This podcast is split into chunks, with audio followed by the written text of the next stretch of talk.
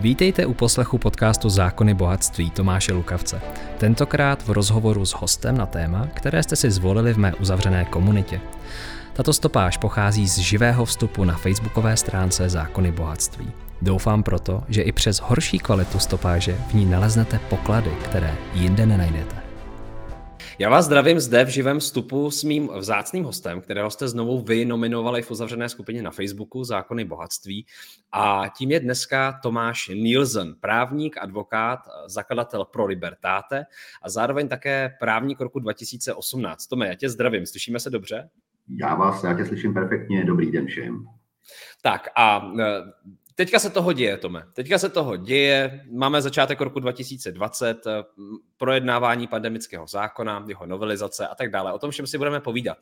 Přátelé, já jsem zvolil téma pro vás, protože vy víte, že posledních několik měsíců zde vysíláme správníky, advokáty a že se snažíme zvyšovat nějakým způsobem tu úroveň debaty ohledně práva, občanskoprávních sporů nebo občanských práv, eh, na to, na co máte vy nárok, na co zase naopak třeba nemáme nárok jako občané. A eh, diskutujeme i o ústavě a dalších náležitostech. Tome, to ten půl rok, 6 měsíců, to bylo, jsem koukal asi přes 10 nebo 12 rozhovorů, nejenom s tebou, ale s dalšími právníky. A já teda musím říci, že se mně moc líbí to, jakým způsobem se to začalo ubírat, protože eh, je to jenom můj subjektivní pocit, hmm. že se málo mluvilo o právu, že se málo mluvilo o tom, na co mám jako podnikatel, jako maminka, jako samoživitelka, jako člověk, který je v zaměstnání, na co mám právo a na co má právo zaměstnavatel a na co nikoliv.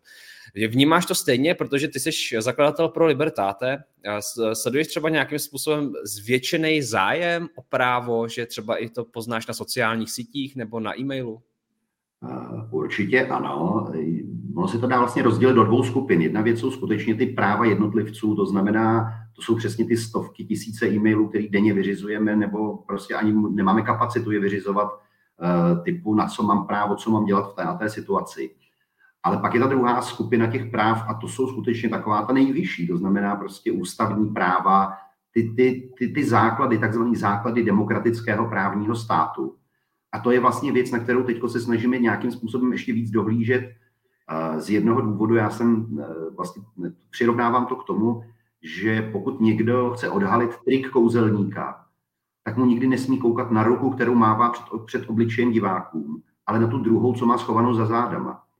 A to, co my pozorujeme, a vlastně jsme se toho báli celý ty dva roky a bohužel se to naplňuje, je, že e, vlastně státní moc, vláda, zneužije té situace, kterou tady zažíváme ty dva roky k tomu, aby lidi začala připravovat o jejich práva. A jak říkám, bohužel se to naplňuje a po volbách se to teda v žádném případě nezlepšilo. Takže pevně věřím, že, že k nějakému návratu do normálu dojde. A to nejenom z hlediska toho přístupu, řekněme, k té zdravotní otázce, ale i z toho hlediska právního. Mm-hmm. No, eh, díky moc za tvůj úvod. Vy se můžete ptát, můžete se ptát to, co vás zajímá, samozřejmě víte, jak to funguje, můžete i debatovat, diskutovat dolů do komentářů, můžete souhlasit i nesouhlasit, samozřejmě tyto eh, rozhovory jsou neformální, takže je tady prostor pro vaše eh, souhlasné i nesouhlasné příspěvky. Berte tohleto prosím vás jako nějakou nápovědu, jako nějakou inspiraci a tento rozhovor. Samozřejmě dál se vzdělávejte v oblasti práva. Je tady možná velké množství lidí, kteří teďka právě cítí, že je na čase se nejenom nejenom uvědomit si svoje práva, ale také se jich domáhat. To znamená uh, začít uh, třeba podávat nějaké oznámení nebo třeba dávat žalobu, protože třeba se jich ta situace opravdu dotkla a podle všeho třeba nespravedlivě. Třeba mají pocit, že na ně bylo pácháno nespravedlivé jednání ze strany státu nebo ze strany dalších lidí. Takže i o tom si tady můžeme povídat. Pište nám svoje příběhy, pište nám to, co uh, řešíte a hlavně to, jak se třeba i máte. A Tome, No, pro Libertáte. Můžu tomu ale k tomu něco říct. Pojď, pojď, určitě. Je důležitá věc za mě aspoň. Eh, podle mě je to totiž jako zvláštní v tom, že média si zvykli dost eh, napadat nás a napadat prostě lidi eh, v tom smyslu, jako že někoho šikanujeme, někomu vyhrožujeme a podobně. My vlastně ty dva roky neděláme nic jiného, než že se snažíme zveřejňovat skutečně jako právní stanoviska, co lidi mohou, co nemohou, co jim ten právní řád umožňuje a tak dále. Takže chci opravdu každýho navíc k tomu, pokud máte pocit, že došlo k zásahu do vašich práv, tak prostě podat žalobu nebo já nevím, pokud máte pocit, že někdo spáchal trestný čin, tak podat trestní oznámení, to je prostě právo každého člověka, to není žádná šikana, to je prostě standardní v právním státě věc. A stejně tak prostě, když čtu o tom, že jsme vyhrožovali učitelům vězením, tak by mě zajímalo třeba, který novinář si reálně přečet eh, ten text, který jsme rozesílali do těch škol. A my prostě opravdu dlouhodobě upozorňujeme na porušování práv, který se tady děje prostě pod pláštěm mimořádných opatření a, a, a nějaké epidemie, který ale prostě je nepřijatelný. Podle mě prostě opravdu to právo je, to je jako základem demokracie. Každý ho tady má proto, aby byl chráněný, aby se mohl chránit, když bude napadený. A prostě pokud o ty práva přijdem, tak eh, pokud prostě za rok si nějaká radnice rozmyslí, že začne ředitelům škol nařizovat nějaký styl výuky, eh, zaměřit se na nějakou ideologii, tak i ten ředitel přece potřebuje být chráněný před takovými zásahama. A k tomu to právo je. Jo, takže eh, pokud se mě někdo ptá, co máme dělat, já nevím, cítíme se diskriminováni v práci, no tak prostě podejte podnět k oblastnímu inspektorátu práce, protože pokud se lidi nezačnou brát o svoje práva, nějak se je chránit, tak oni prostě přijdou. Hmm.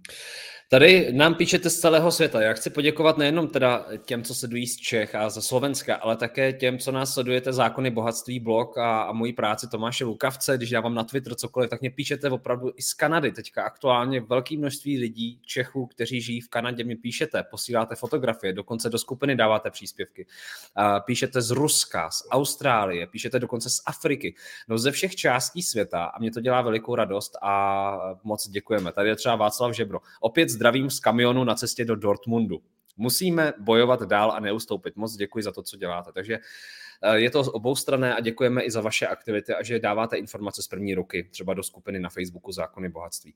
Tome, ještě než nám... Můžu, pardon, pardon já bych se k tomu připojit, k tomu poděkování, protože jako, myslím si, že ta práce, kterou odvádíš, je naprosto zásadní, protože ty lidi, kteří tady vystupují, tak vlastně dostanou možnost být slyšet takový jaký jsou, opravdu co chtějí říct. Není tam, není tam ten prostředník těch, těch zvláštních médií, který dneska mně přijdou, že jsou v nějaký křeči, takže fakt moc díky za tvůj práci. Taky děkuju. No a e, Tome, ještě než se pustím tady do otázek lidí, vypište svoje otázky dál a sdílejte tuhle tu debatu, protože možná někdo z vašeho okolí také uvítá uh, příležitost se zeptat tady Tomáše Nýlzná, právníka advokáta, na, něko, na něco, co ho zajímá. Teďka se děje taková, takový nešvar v médiích. Často se třeba právníci v médiích eh, skloňují jako takový hoaxeři nebo antivaxeři nebo jako takový škůdci státu nebo to, že když eh, sdělí něco ohledně práva, takže jsou škodná a že v důsledku můžou za umírání lidí a tak dále. Myslíš si, že eh, je na tom něco pravdy nebo respektive vzal jsi to někdy tak jako osobně, že se na to podíval a řekl jsi, no tak jako právník, dobře, když tady mluvím o tom, aby někdo, kdo je poškozený, zažaloval stát, takže tím můžu něco...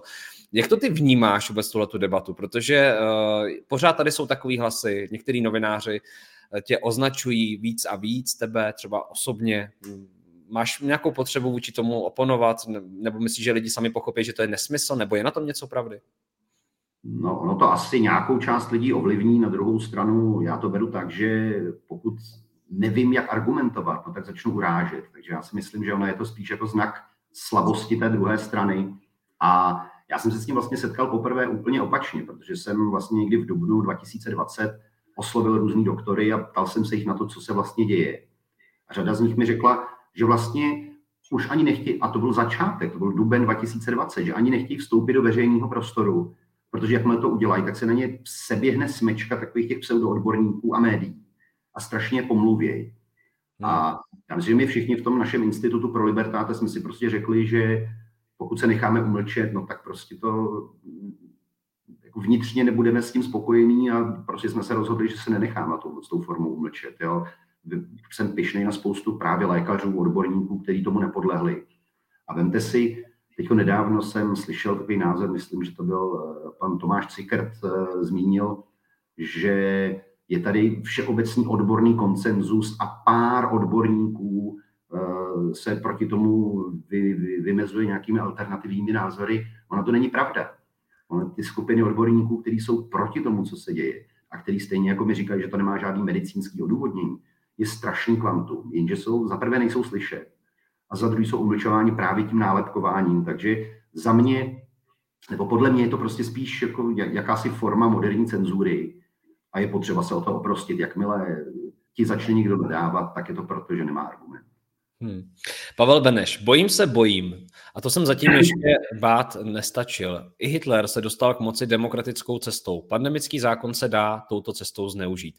Tome, eh, někteří Kritici třeba těch právních výroků říkali, říkají na Twitteru a všude možně, že to je úplně zcestný to přirovnávat k hitlerismu a k tomu, co se dělo v době nacismu a že to je jako úplně přehnaný a, a že nějaký prostě pandemický zákon má chránit především obyvatele této země. A, a myslíš si, že to, že to přirovnání je úlet nebo je na tom něco pravdy a jenom tady ty lidi prostě se snaží zase zastávat třeba jenom jináčí názor? Já používám trošku jiný přirovnání. Já říkám prostě ve starověkém Římě, kdy si dávno Senát předal moc Cezarovi v době války a ten už ji nikdy nevrátil zpátky. Takže uh, ono, každá doba má prostě nějaký své specifikum. Je naprosto bez diskuze, že prostě nacismus bylo období, nebo prostě druhá světová válka bylo období, kdy šlo opravdu přímo o holý životy každému, kdo byť lehce vystoupil. Tam nejsme. Na druhou stranu to ale neznamená, že nepřicházíme o práva velmi podobně a vlastně dneska i díky moderním technologiím a podobně stát nepotřebuje tolik fyzického násilí jako dřív, protože mu stačí přesně tohle, oni, mm, já nevím, vymažou někomu Facebookový účet, vymažou mu Twitter, nepustí ho do médií a tím se ho zbaví. Jo? Takže eh, jako za mě to přirovnání samozřejmě pokulhává s ohledem na, ty, na tu dramatičnost. Ale, ale jako ta doba byla vlastně podobná v tom smyslu, že skutečně prostě každá totalita nastoupila z demokracie. Hmm. Hmm. A pokud se ptáš na ten pandemický zákon, tak jako za mě je to opravdu podle mě to jako jednoznačně cesta k totalitě. Hmm. Budeme se o tom povídat dál. Tady píše Miroslava Sehnalová. Krásné odpoledne všema zdravím oba Tomáše. Pane Nielsene, budete podávat společně s dalšími právníky ústavní stížnost, jak jste již dříve avizoval, pokud bude schválena novela pandemického zákona, což se tak stalo. Děkuji. Dá se Mirka. ten pandemický zákon, eh, nebo ta novela toho pandemického zákona prošla poslaneckou sněmovnou. Myslím si, že někdy během příštího týdne by měla být projednávána v Senátu, takže teprve uvidíme, jestli, jestli skutečně ten zákon projde, případně v jaký podobě. Ale určitě pokud, pokud ta novela projde v jakýkoliv podobě, tak se budeme snažit iniciovat buď nějakou skupinu senátorů nebo poslanců. A pokud o to budou mít zájem, tak jim pomůžeme stejně tak, jako jsme to udělali s tím povinným očkováním tak jim prostě pomůžeme ten návrh sepsat ústavnímu soudu. Protože eh, těch, těch právních úletů v tom předpise je tolik, už jenom opravdu ten stav legislativní nouze. Když, když si vezmu, eh, mně třeba přijde úplně fascinující, eh, jak už vlastně ani ten, ta, ta sněmovna, ani ta současná vláda se to ani nesnaží zakrýt. Oni prostě jedním dechem řeknou, máme tady stav legislativní nouze, to znamená, že jsme v nějaké mimořádně dramatické situaci, na které je potřeba reagovat a druhou větou ohlásí rozvolnění opatření, čímž vlastně doloží, že žádné, žádná mimořádná situace tady není. Jo, takže podle mě si to opravdu zaslouží ústavní přeskum a ten zákon si zaslouží zrušení, protože je to, je to, je to šílenost. Hmm. Jindra, jak je, jaká je pravděpodobnost úspěchu s ústavní žalobou, kterou připravuje SPD? Jaké kroky připravujete vy? Tam bude záležet na, to, na tom, jak se, jak se ústavní soud k té, k té otázce podívá. Jedna věc je samozřejmě otázka toho návrhu samotného, ale důležitý je prostě, aby ten ústavní soud se, jako za prvé si myslím, že i těch technických, formálních problémů je tam spousta, jak jsem říkal, stav legislativní nouze eh, a, a řada dalších věcí, prostě ty zásahy do, do občanských práv jsou prostě ne, nehorázní. Ale druhá věc je, že prostě záleží na tom, aby se ústavní soud taky podíval na tu otázku potřebnosti toho předpisu. Hmm. A to uvidíme, jestli, jestli, jestli se mu bude chtít. Každopádně podle mě už jenom z hlediska těch, eh, těch eh, formálních problémů právních jsem přesvědčen o tom, že by ten zákon měl být zrušen. Hmm. Nejvyšší správní soud znovu zrušil některé, eh, některá nařízení, jako třeba právě to v restauracích, což jste vy právníci upozorňovali několik měsíců, že to je nesmysl a že to bude pryč. Mezitím se mnoho lidí v restauracích naučilo vyžadovat informace, na které neměli oprávnění. A role nejvyššího správního soudu se zdá být taková jako aktivní, že už to je nějaká 40, 42. nařízení, které smetly ze stolu. Co ten nejvyšší ústavní soud, jak ty vnímáš jeho pozici v této době? Je na jaké straně? Dá se říci, že je třeba nestraný a že opravdu třeba chrání více teďka v tuto chvíli vládu, když to řeknu takhle úplně laicky, anebo více chrání ty občanské práva těch daných občanů? Jo? Je to taková laická otázka. Jak ty vnímáš jeho roli?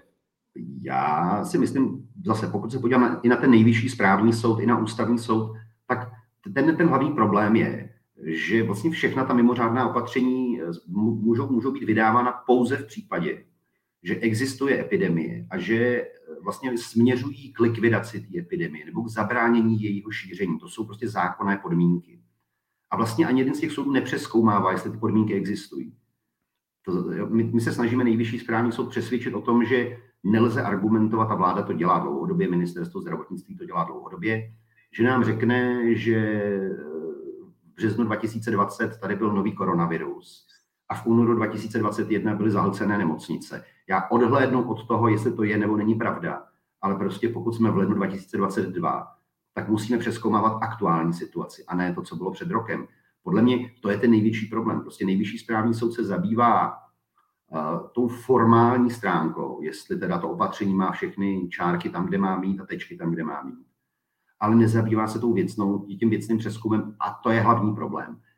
A co je teda úplně, úplně, úplně šílený pro mě, je, že eh, místo toho, aby vláda si prostudovala ta rozhodnutí a na základě nich eh, vlastně upravila ten, ten způsob, jen zasahuje do práv, tak ona udělá druhou věc a to, že změní zákon tak, aby, ta, aby ty opatření do, do budoucna vlastně prošly tím nejvyšším správním soudem. A teď vlastně to poslední rozhodnutí je klasickým příkladem. Ono, bohužel, nejvyšší správní soud neřekl, že ta diskriminace neočkovaných je a, protiústavní, že vlastně napadá základní zásadu práva a to je rovnost před zákonem. On jenom řekl, že pro takovouhle diskriminaci není podklad v zákoně. Hmm. A dokonce místo toho, aby to zrušil okamžitě, protože prostě to je v moderní demokracii nepřijatelná věc, tahle diskriminace tak místo toho jí odložil vlastně to, to, to zrušení o sedm dnů. A pan ministr Válek už včera avizoval, že vlastně jim nejvyšší správní soud dobře poradil, co by ještě možná do toho pandemického zákona mohli dát, takže oni prostě tu diskriminaci zlegalizují. Na druhou stranu zase, abych nejvyššímu správnímu soudu nekřivdil, v tom rozhodnutí konstatoval jednu zásadní věc, a to je, že prostě nikoho nelze nutit, byť nepřímo, k dobrovolnému očkování. A to si myslím, že je strašně důležitá myšlenka. Člověk, který by byl na Marsu, by si řekl, co to tady vlastně řešíte. I to je jasný, když to je dobrovolný. Proč to potřebujete potvrzovat nejvyšším správním soudem? Přesto se zdá, že někteří občané to stále potřebují jako potvrzovat soudy, aby si uvědomili, že dělají magořinu. No, to, to, to je strašně ale důležité, co si řekl, to je přesně ono. Spousta lidí argumentuje stylem, ale vždyť je to dobrovolný, a pokud se cítíte diskriminováni tím, že nemůžete do hospody nebo do restaurace nebo s dítětem do bazénu, tak se přece můžete očkovat, to je úplně v pohodě. Jenže to je vlastně úplně to samé, jako kdyby vám někdo řekl, eh, volit můžete jenom s covid pasem. A co to znamená? To znamená, že a to je, jako, to je, to je, to je dobrovolnost. To prostě, prostě nejde. To je skutečně jako ta diskriminace je nepřijatelná a, a to právo volby tady prostě být musí a ten nátlak, který je vytvářený na lidi, je, je, je, je jako z právního hlediska pro mě úplně nepochopitelný. Hmm. Zajímavá otázka od Michály Takamine. Pozdravy z Prahy. Co by měly děti vědět o svých právech? Slyšíme o případech, že se jich ve školách ptají na očkování. Zda už jsou o nebo kdy půjdou. Dokážeš eh, dát nějakou právní radu dětem? Chápu to třeba jako nezletilému? Může se nějakým způsobem bránit takový člověk, eh, třeba když mu je 14 let? Tak na to, na to právě jsme naráželi v tom, v tom dopise, co jsme rozesílali školám. Základní povinností školy je učit. Škola nemá v žádném zákoně, eh, že má provádět nějaké kampaně ohledně zdravotních výkonů a nátlakové akce na to, aby někdo eh, se nechal tečkovat nebo, nebo prošel jakoukoliv jinou proceduru. Prostě to není role škol. Další věc je, školy musí chránit soukromí a osobní údaje žáků a nesmí požadovat informace který zákon neumožňuje eh, požadovat. Takže podle mého názoru otázka na zdravotní stav toho dítěte je, je, v, rozporu, je, je v rozporu s nařízením GDPR. A rada dětem, já nevím, mě, mě prostě ty děti přijdou vždycky takový, takový hrozně těžký téma, protože prostě jako vláda si je vzala opravdu jako rukojmí. A já hrozně nerad bych ved ten, ten boj za práva přes, přes děti. Jo. My potřebujeme ty děti uklidnit, dostat je do nějaké pohody. A asi jako to nejdůležitější je bránit by je samozřejmě měli pedagogové, což v řadě případů tak je, bohužel v řadě případů tak není. Bránit by je měli rodiče a možná opravdu těm dětem štěpovat zejména právo na soukromí, právo na ochranu osobních údajů. A pokud po nich učitel bude chtít nějakou informaci, tak já bych třeba, možná to není špatný nápad, eh, říct učiteli, tak mi to napište někam do notýsku nebo nějaký aplikace a já to ukážu rodičům. To mě zajímalo, co ty učitelé udělají. No, tak eh, máte tady pro inspiraci něco, co můžete svým dětem předat jako informaci, pokud chcete třeba zjistit, jak to dopadne. Tomáš Válek, dva dotazy. Dá se, má smysl se soudit, pokud by člověk dostal pokutu dle novely pandemického zákona? Je novela pandemického zákona nadřazená ústavě? Děkuji vám. No, k té první otázce určitě má smysl proti tomu eh, nějakým způsobem vystoupit. Ono ty, ty pokuty v tom správním soudní nebo v tom správním řízení jsou trošku riskantní z jednoho důvodu a to je, eh, většinou vám třeba policista na místě uloží nějakou takovou tu eh, pokutu blokovou nebo prostě takzvaný příkaz na místě, která není až tak vysoká, ale dost často zatím bývá na úrovni třeba pětistovky nebo tak, což neříkám, že je úplně málo. Ale současně vám řekne, že pokud půjdete do správního řízení, tak vám může být uložena pokuta třeba až milion korun, jo, nebo něco takového. Teď teda podle té novely pravděpodobně by ta, ten vrchol měl být 200 tisíc, ale počkejme si na finále. Na druhou stranu, pokud se nebudeme bránit těm sankcím, no tak nic nezmůžeme. A je to vlastně jedna z forem, jak se dá k tomu ústavnímu soudu dostat, pokud by ani senátoři, ani poslanci nenašli dostatečně velkou skupinu eh, podání návrhu na zrušení toho zákona, tak se dá jít přesně tou cestou. Bohužel bude trvat dlouho, to znamená, bude potřeba vyčerpat všechny prostředky, eh, který, který právo nabízí, ale je to prostě jeden ze způsobů nějakého boje proti tomu. Navíc, upřímně řečeno, ve chvíli, kdy nám tady začnou ukládat eh, izolace a karantény SMS-kama, tak si vůbec nedovedu představit, jak budou třeba krajské hygienické stanice zahlcený těma, těma sporama. Já jako vůbec nechápu, že třeba nad tím zákonodárci neuvažují. Oni prostě pořád tvrdí, jak potřebujeme, aby hygieny pracovaly. A pak je takovýmhle způsobem nehorázným zatěžují administrativou eh, a správníma řízeníma Jo, to nechá, ne, nerozumím tomu. Hmm. Zahledl jsem to... Ano, ještě byl druhý dotaz, to je ta novela pandemicko nadřazená ústavě. No, každý právník řekne, že samozřejmě není. To je ta formální, ten formální pohled. Ten reálný pohled je, že podle mýho názoru ten pandemický zákon vytváří vlastně paralelní právní systém. Hmm. Protože to, jak funguje vlastně právo dneska, je, že máme ústavně garantovaný nějaký lidský práva, svobody, občanský práva a svobody. A vedle toho existuje ústavní zákon o bezpečnosti České republiky. A ten ústavní zákon umožňuje v nějakých mimořádných eh, extrémně rizikových situacích vyhlásit nouzový stav. Ale i ten, i ten ústavní zákon říká, že i během toho nouzového stavu je potřeba šetřit práva chráněná listinou. A vlastně pokud nějakým právům nebo, nebo dochází k omezení nějakých práv, tak to může být zase jenom v souladu s listinou práv a svobod. Hmm. A pandemický zákon vlastně úplně obešel ten institut nouzového stavu a vytvořil vlastně alternativu, takový jako zvláštní nouzový stav, který mu říká stav pandemické pohotovosti, který ale vláda nemusí vyhlašovat. Ten prostě trvá ze zákona. A to je, to je prostě, to je šílenost. Takže, takže z tohohle hlediska ne, že by byl nadřazený ten pandemický zákon ústavy, ale on jakoby stál úplně vedle ní. Já jsem opravdu zvědavý, pokud to dojde až k ústavnímu soudu, jak se na to ústavní soud podívá, protože vlastně už jednou, pokud se nepletu, tak konstatoval, že z velké části ten pandemický zákon není protiústavní. Já jsem bytostně přesvědčen o tom, že ano, a to teda zejména po té novele. Hmm. Chci ještě doplnit k tomu, k tomu aktuálnímu, co jsi říkal s tím zahlcením hygienických stanic, tak je docela legrační jako v čase sledovat ten vývoj, protože mimochodem Daniel, pan Daniel Landa byl zproštěn viny, že byl našknutý jako sabotážník, dokázalo se, že to nebyla sabotáž, a to ta jeho iniciativa nebo respektive výzva, aby lidi zjišťovali informace z hygienických stanic, kdy jim teda přišlo větší množství e-mailů v nějaké době, Hygienické stanice se vůči tomu nebo lidé, kteří tam pracovali, že teda nestíhají a ještě jim chodí desítky, stovky e-mailů a najednou, najednou přijde vláda a jak ty sám říkáš, najednou by ty samý lidi, kteří nestíhali a neměli čas odepisovat na e-mail, by měli kontrolovat SMSky, měli by všechno evidovat a měli by se z nich stát takový, jako jsem pochopil, hybridní úředníci, kteří všechno nejenom, že uh, spravují, ale ještě evidují a ještě prostě celý ten kolos SMSek, protože to může být jako obrovský na, jako na, šílený, jo tak uh, najednou to jde, najednou se zdá, že to jde. Já teda nevím, jak se k tomu ty hygienici staví, k této, k této nové uh, no, funkci, k té nové činnosti, ale nemáš ty nějakou informaci, jako, jak to tam no, Nemám, mám, mám takovou jako myšlenku. Jo. Já si myslím, že jako, podle mého názoru ten primární důvod, proč tady ty opatření jsou, jsou prostě peníze. Jo. Vznikly tady různé penězovody a jedním z nich je podle mého názoru i projekt chytrý karantény. A ve chvíli, kdy prostě přesně přijde tenhle argument, tady je hrozný kvantum SMS, který se musí rozeslat, no tak je to dobrá motivace k tomu prostě zainvestovat do IT systémů, za, zainvestovat do nějakých call center a podobně. Je to prostě, my třeba máme odborný stanovisko pana profesora Berana, který jasně vysvětluje, proč ta, tahle forma trasování je naprosto neúčelná. I kdyby to fungovalo stoprocentně, tak to prostě není účelný. A přesto to pořád probíhá.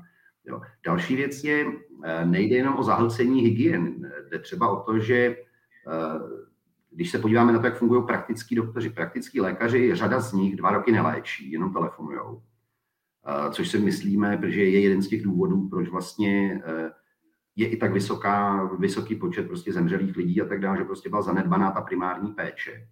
A co je ještě horší, že ty doktoři, kteří léčejí, tak si prostě permanentně stěžují na jednu věc. Oni nemají čas řešit normální pacienty, protože vyplňují žádosti na PCR testy, protože jsou prostě zahlcený administrativníma věcma. Takže stát paradoxně těma opatřeníma eh, vlastně, vlastně působí kolaps úplně všeho. Teď posílá do karantén, do izolací kvůli Omikronu všechny zaměstnance, takže není kdo, kdo by učil ve školách, bojí se, že přestanou fungovat prostě základní služby, prostě proto, že systém plošního testování zdravých lidí je absurdní. Hmm. A dokonce pan ministr Válek vymyslel, a to mně přijde už jako, jako, že nám trošku pomáhá, že už ani nemusíme vysvětlovat absurditu těch opatření, když přišel s tím nápadem pracovní karantény. To znamená, oni nás tady dva roky děsí, že každý, kdo je PCR pozitivní, tak je, tak, tak je nemocný a šíří, šíří prostě kolem sebe virus, což ani jedno z toho není pravda. Takže vytvoří v lidech ten strach, že pozitivní PCR test znamená, že jsem jednou nohou prostě na jibce.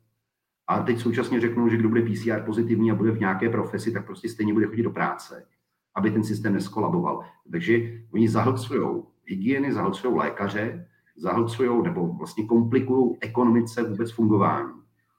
A, a pak to přesně vede k tomu, že jsou tady prázdniny a ředitelská volna, ne protože by byly nemocní děti, ale protože jsou prostě učitelé v karanténě. Je to přijde úplně absurdní. Michal Ferenci, dobrý den. Chci se zeptat, mám tři děti.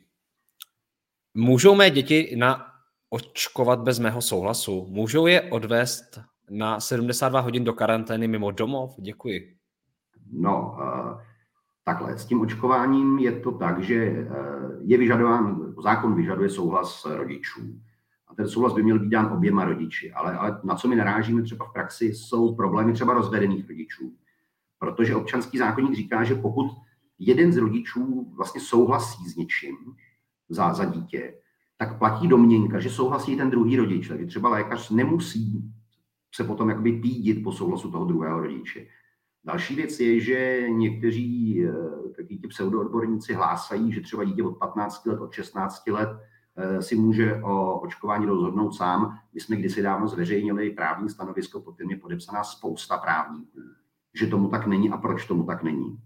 Ale to neznamená, že prostě to stejně nikdo neudělá. Takže to riziko tady je. Pokud se jedná o tu karanténu, já se musím podívat, v jaké podobě vlastně vůbec teď ta novela pandemického zákona je, protože sněmovna si s ní ještě nějak pohrála. Ale vím, že jeden z pozměňovacích návrhů třeba říkal, že formu izolace a karanténního opatření stanoví ministerstvo zdravotnictví eh, mimořádným opatřením. A jako samozřejmě předpokládám, že si to netroufnou, jo, byť teda pamatuju si na to, jak pan minister Arenberger, myslím, navrhoval rektální PCR testy a tak dále, už prostě člověk neví, co čekat, jo, ale velmi teoreticky, prostě kdyby napsali do mimořádného opatření, že izolace bude prováděna ve sklepě na hlavním nádraží, no tak prostě to tak bude, jo. Myslím si, že to tak nebude, ale každopádně ten pandemický zákon otvírá k tomu prostor. Což je další věc, kterou vnímám jako základní znak neústavnosti, že on vlastně eh, tak obecně formuluje ty, ty, ty, ty potenciální mimořádné opatření, že tím dává obrovskou rozhodovací vůli tomu ministerstvu zdravotnictví. To znamená, to ministerstvo místo toho, aby tak, jak je to ústavou požadovaný, mělo nějaký limity, nějaký meze, eh, který, který musí dodržet v rámci vydávání těch opatření, tak tady v tom případě prostě vůbec nemá. Může jedna kolegyně, vynikající právnička, eh, jako správně okomentovala to, že je-li někde napsáno, že může třeba omezit provoz služeb, tak nikdy ale není řečeno, že nemůže, a teď všichni argumentují stylem, takže nemůže zakázat, je to dobrý. To není lockdown. Hmm. Ale pokud to mimořádné opatření řekne, služby se omezují tak, že můžou být poskytovány jenom každou čtvrtou středu mezi 13. a 13. 30. tak je to vlastně omezení. Jo, to, prostě ta, ta své vole výkonné moci je tam obrovitánská a to je jako jednoznačně zase další znak protiústavnosti. Hmm. Jana Feniková, zdravím vás oba, děkuji za vaši práci a prosím o radu. Co mohu jako seniorka udělat? Psát senátorům a podobně? Já si myslím, jedna věc je spojovat se s ostatními, protože myslím si, že prostě pokud budou mít politici pocit, že lidem ta situace vyhovuje, že nepotřebují svoje práva a podobně, tak eh, nám je budou omezovat. Takže jedna věc je spojovat se s ostatníma. A druhá věc je, jo, jako já bych klidně oslovoval média, pokud máte nějaký vlastní příběh životní z té současné situace, ozývají se mi lidi, kteří nemůžou na návštěvu za babičkou, za dědečkem do domova důchodců, protože nejsou očkovaný, Eh, maminky, které musí si platit ze svého PCR testy, aby mohly být se svým dítětem v nemocnici a podobně, takové jako šílené věci. Takže pište médiím a určitě napište senátorům, napište poslancům. Mně se hrozně líbilo, my jsme uh, vlastně, teďko nedávno jsem to někdy četl, že, že, že se tady jako vyvolává tendence k šikaně poslanců, tím, že jim lidi píšou e-maily. A to teda musím říct, že jako poslanec, který je uražený, že mu volič něco napíše, to už mi přijde teda opravdu absurdní. Nemluvě o tom, že poslanci mají prostě z daní placený prostě asistenty, tým různých poradců a tak dále, prostě minimálně ty asistenční služby. Takže jo, určitě prostě dejme těm senátorům, dejme poslancům najevo, že, že si vážíme svých práv. Hmm, je o tom mluvila velmi hezky i Alena Dernerová, senátorka, že určitě využívá tento nástroj a psát svému senátorovi a poslancovi a poslankyni, nebo senátorce samozřejmě. Pane doktore, jaká je podle vás šance zrušit pandemický zákon? Je mě dost úzkost toho, co se děje. Totalitu jsem totiž už zažila. Moc děkuji vám oběma za vaši práci. No, uh, jedna věc je to, co jsme si říkali, to znamená vyjadřovat poslancům, senátorům uh, odpor k tomu zákonu, protože Eh, protože on opravdu otvírá něco, co nikdy nemělo být otevřeno. Prostě on otvírá prostor pro diskriminaci a je úplně jedno, jestli je to z důvodu epidemie, nebo jestli je to z důvodu eh, zemětřesení, nebo jestli je to z důvodu povodní. Prostě on skutečně otvírá něco, co, co prostě vede k totalitě, co, co může té vládě umožnit skutečně řídit naše životy, regulovat je nehorázným způsobem. A to bez šance se bránit. Tam prostě není ten způsob, kterým ještě byla upravená ta, ten přeskum opatření a tak dále, prostě úplně absurdní. Takže, takže kontaktovat senátory, kontaktovat poslance a, a jako musím říct, že my jsme z toho taky vyděšení, takže si taky vymýšlíme, co, co, co bude možné s tím udělat. Jedna věc je ten návrh ústavnímu soudu, druhá věc je dál budeme informovat lidi o jejich právech, budeme napadat ta opatření a tak dále. Jo zase krásný příklad, prostě, co, co mně se hrozně líbí, jak některé prostě třeba média dokážou manipulovat informacemi. Správní řád obsahuje paragraf 53 a 55, kde je výslovně napsáno, že nikdo nemůže být nucen k tomu, aby o sobě sděloval informace, které tomu člověku můžou způsobit, že dostane pokutu. A ani, že nemusí předkládat důkazy sám proti sobě.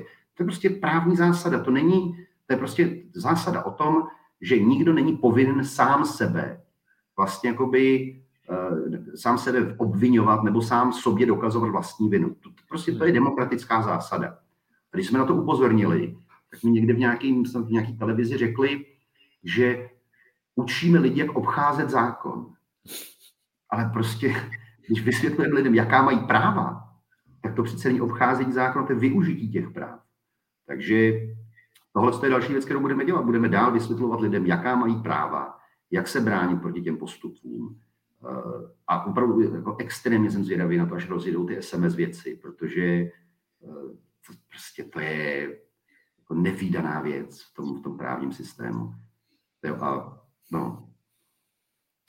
Marta Hrda, dobrý den, moc vás zdravím. Jak se ubránit, když by nás znova teď začali tlačit do očkování? Pracuji jako ošetřovatelka v terénu. Děkuji, jste super. No, eh, tak jedna věc je, že proti tomu určitě budeme vystupovat. Eh, pan ministr Válek nás teď všechny uklidnil tím, že povinné očkování nechystá, že to budou nejdřív skoordinovat do Evropské unie, což teda není úplně dobrý signál. Eh, já si myslím, že tou jako základní obranou je prostě aplikovat zase znova práva, která máte, to znamená určitě nechat si udělat protilátky, argumentovat tím, že, že prostě pro vás to očkování nemá smysl, případně prostě zjistit, jestli nemáte nějakou z těch takzvaných kontraindikací, to znamená z nějakých důvodů to očkování nepotřebujete.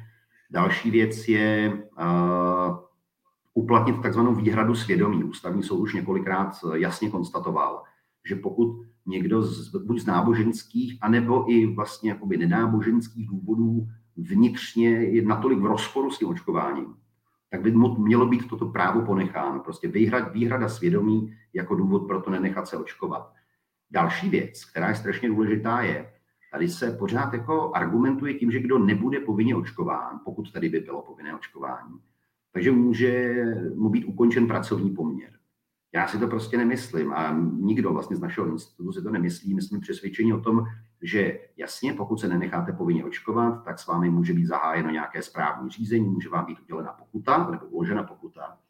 Ale podle mě to není důvod k tomu, abyste, jako, abyste skončili v práci. A já si obecně myslím, že to povinné očkování profesních skupin jakýchkoliv je úplně nesmyslný z jednoho jediného důvodu a to vlastně povinné očkování proti těm ostatním nemocím, když odhlídnu od závažnosti a tak dále, tak je vlastně určený eh, pro ty profese, které jsou jako specificky vystaveny nějaký nemoci. Ale pokud říkáme, že koronavirus je všude, musíme tady ty šílené roušky nosit v MHD, vlastně ve všech budovách, no tak prostě nemá smysl tím nějakým způsobem obtěžovat uh, speciální profese. To je prostě zase další diskriminace.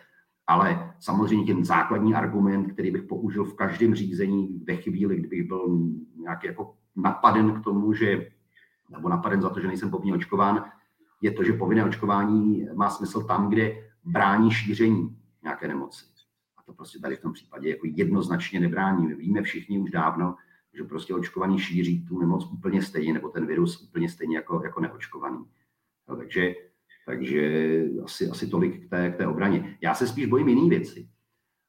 My tady dva roky, nebo minimálně vlastně od rok, rok vlastně od té doby, co, co se to očkování objevilo na trhu, tak my jsme v situaci, kdy není povinný, kdy je vlastně jakoby v úvozovkách dobrovolný. A to je vlastně těžký, protože pak se proti němu těžko brání. Oni vám fakt jako řeknou, a teď nemusíte chodit do restaurace, teď nemusíte s tím dítětem na nějaký sportovní utkání. Zůstaňte doma, teď to je úplně v pohodě. Jo? A to je mnohem horší, protože proti tomu se právně brání strašně složitě. To je ale jako dobrovolnost jako skutečně jako velmi, velmi fiktivní a víme to všichni. Víme, kolik lidí kolem nás se navočkovalo jenom proto, že chtěli chodit do divadel nebo jenom proto, že potřebovali cestovat. A to prostě není důvod k očkování a už vůbec teda povinný. Martina Navrátilová, dobrý den, pánové. Když nezaplatím 100 tisícovku, 100 tisícovou pokutu za roušku, tak mi to dají exekučně? No tak ve chvíli, že ta pokuta je uložena a člověk se proti ní nebrání, tak se dá potom vymáhat v, v exekuci, ale eh, já si fakt myslím, že prostě je potřeba se bránit proti těm pokutám.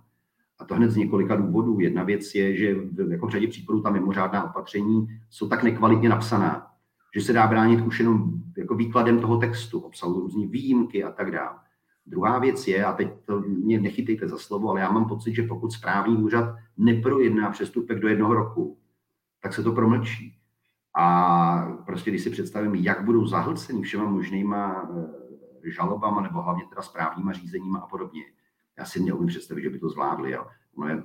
Ale, ale, ale jako stoprocentně bojovat proti tomu, protože jinak prostě jakmile přijmete pokutu, zejména tedy v tom, eh, v tom blokovém řízení na místě, tak pak už se proti tomu neubráníte. Stejně tak, když dostanete nějaký ten správní příkaz k zaplacení pokuty, a nepodáte proti němu v nějaké stanovené loutě odpor nebo se neodvoláte, tak pak už se proti tomu neubráníte. A jenom eh, My jsme, protože se množí dotazy na to, jak se bránit proti, proti pokutám za nenošení respirátorů, tak my jsme zveřejnili na našich stránkách vlastně takový vzor odporu, vzor odvolání, který je určitě k využití pro každýho, jenom prosím, neptejte se nás, jestli to máte správně vyplněné, protože já jenom co tady spolu mluvíme, tak mi teď ve schránce skončilo asi 200 e-mailů. A já prostě opravdu se omlouvám, ale nemám kapacitu je řešit. Takže spíš podívejte se k nám na stránky. Není to o tom, jako pokud, pokud nějaký třeba mail smažu a ani ho neodevřu, tak já ho totiž čtu v tom okýnku vedle, takže ono to není, není to tak, že bych to nečet vůbec. Ale na jednu stranu nemáme často řešit eh, individuálně. Ono to ani nepomůže, jo, protože stejně, co vám pomyl, jako se toho vysvětlit moc nedá, ale, uh, ale inspirujeme se tím. Prostě ve chvíli, jak říkám, jako když jsme zjistili, že těch dotazů na ty pokuty respirátorů je hodně, no tak jsme prostě připravili nějaký vzory. Mm-hmm. Můžu se zeptat, jestli my lidé České republiky můžeme podat hromadně návrh na vyšetřování pana Vojtěcha Kupka Flégra Hořejšího, že za dva roky šířili veřejně informace o nemocnění, šířili nenávist mezi lidmi a šířili poplašné zprávy. Děkuji, sdílím. Mir Mír píše. Určitě můžete, jak jsem říkal, pokud někdo nabude pocitu, že někdo jiný spáchal trestný čin, no tak je jeho svatým právem podat trestní oznámení. Jo, vlastně to, co je zakázáno, je podat trestní oznámení proti někomu, kdy, když víte, že vlastně ho falešně obvinujete. To křivý obvinění to není, eh, myslím si, že někdo spáchal trestný čin, ukáže, ukáže se, že ne. Eh, trestný čin křivé obvinění spočívá v tom, že já vím, že ho nespáchal a úmyslně není podán trestní oznámení, aby ho poškodil. Takže eh, my jsme to zkoušeli taky. My jsme informovali pana vlastně bývalého ministra, hlavní hygieničku a, a další o tom, že pokud třeba posílají do karantén jenom neočkované a vlastně vytváří iluzi toho, že očkovaní lidé jsou naprosto bezpeční, tak, eh, tak tím prostě napomáhají šíření nemoci a, a o těch výrocích eh, pánů, jako je Kubek, Fleger, Hořejší, já se o nich nebudu vyjadřovat, protože i když chápu, že to je neformální vysílání, tak zase asi tak neformální, jak abych tady používal ta slova, ta slova to není. Tomi, Tami Droby píše. Koukám, že dneska následují Češi a Slováci z Kanady. Já také zdravím z Kanady. Nesmíme zapomenout, že tohle je globální effort o manipulaci a depopulaci, proto se musíme spojit a bojovat globálně. Tak uh, chceš tomu nějaký k tomuhle komentáři komentář, Tome? No, uh, asi jako zase jednu věc. Uh, já netuším, jak to je. Já skutečně na jednu stranu jsem vždycky byl takový, jako řekněme, konzervativně racionální člověk, čímž nechci říct, že někdo, kdo zastává její názory, je neracionální. Spíš si tím snažím říct, že jsem nikdy nebyl zastáncem nějakých velkých teorií spiknutí a tak dále. Pravdou ale je, že prostě ty poslední dva roky prožíváme něco úplně neskutečného. To je to prostě úplně nová doba, to je něco, co se nedá s ničím, co jsem v životě zažil, srovnat. A o tom, že dochází k určité koordinaci mezinárodní, jako není sporu. Teď vlastně ta opatření, která jsou v Německu, u nás, jsou velmi podobná. Na jaký úrovni to je koordinovaný a za jakým účelem to nevím. Ale co je důležitý? Důležitý je to, že pokud si někdo myslí, že to tak je, a třeba k tomu má i nějaký důkazy, tak jako zase nechť podá nějaký trestní oznámení. Protože prostě od toho tady máme orgány činné v trestním řízení, aby tyhle věci přeskoumávali. Jo, dokonce se říká, že dneska známá hláška, to, co bylo konspirací před půl rokem, je dneska pravdou. Takže tak, jako jsme eh, před rokem varovali, že prostě dvě dávky očkování nejsou tečka, tak se dneska ukazuje, že prostě je to jednoznačně pravda. A, a že vlastně my ne, nejsme rozděleni tak, že by tady byli na jedné straně očkovaní a na druhé neočkovaní, ale že jsme vlastně všichni byli podvedeni vládou a jejími odborníky.